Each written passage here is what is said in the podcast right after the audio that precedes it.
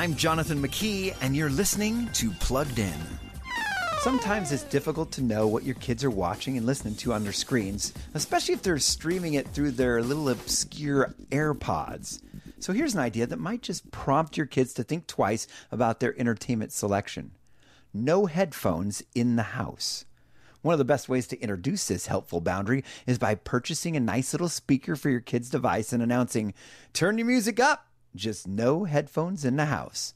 I did that, and yes, it was bribery. But guess what? It really added accountability to the music they chose to play each day in their rooms. A little noisy? Sure, at times, but better than streaming who knows what through their AirPods. For more on that screen in your kid's pocket, visit us at pluggedin.com slash radio, and don't forget to follow us on Facebook and Instagram.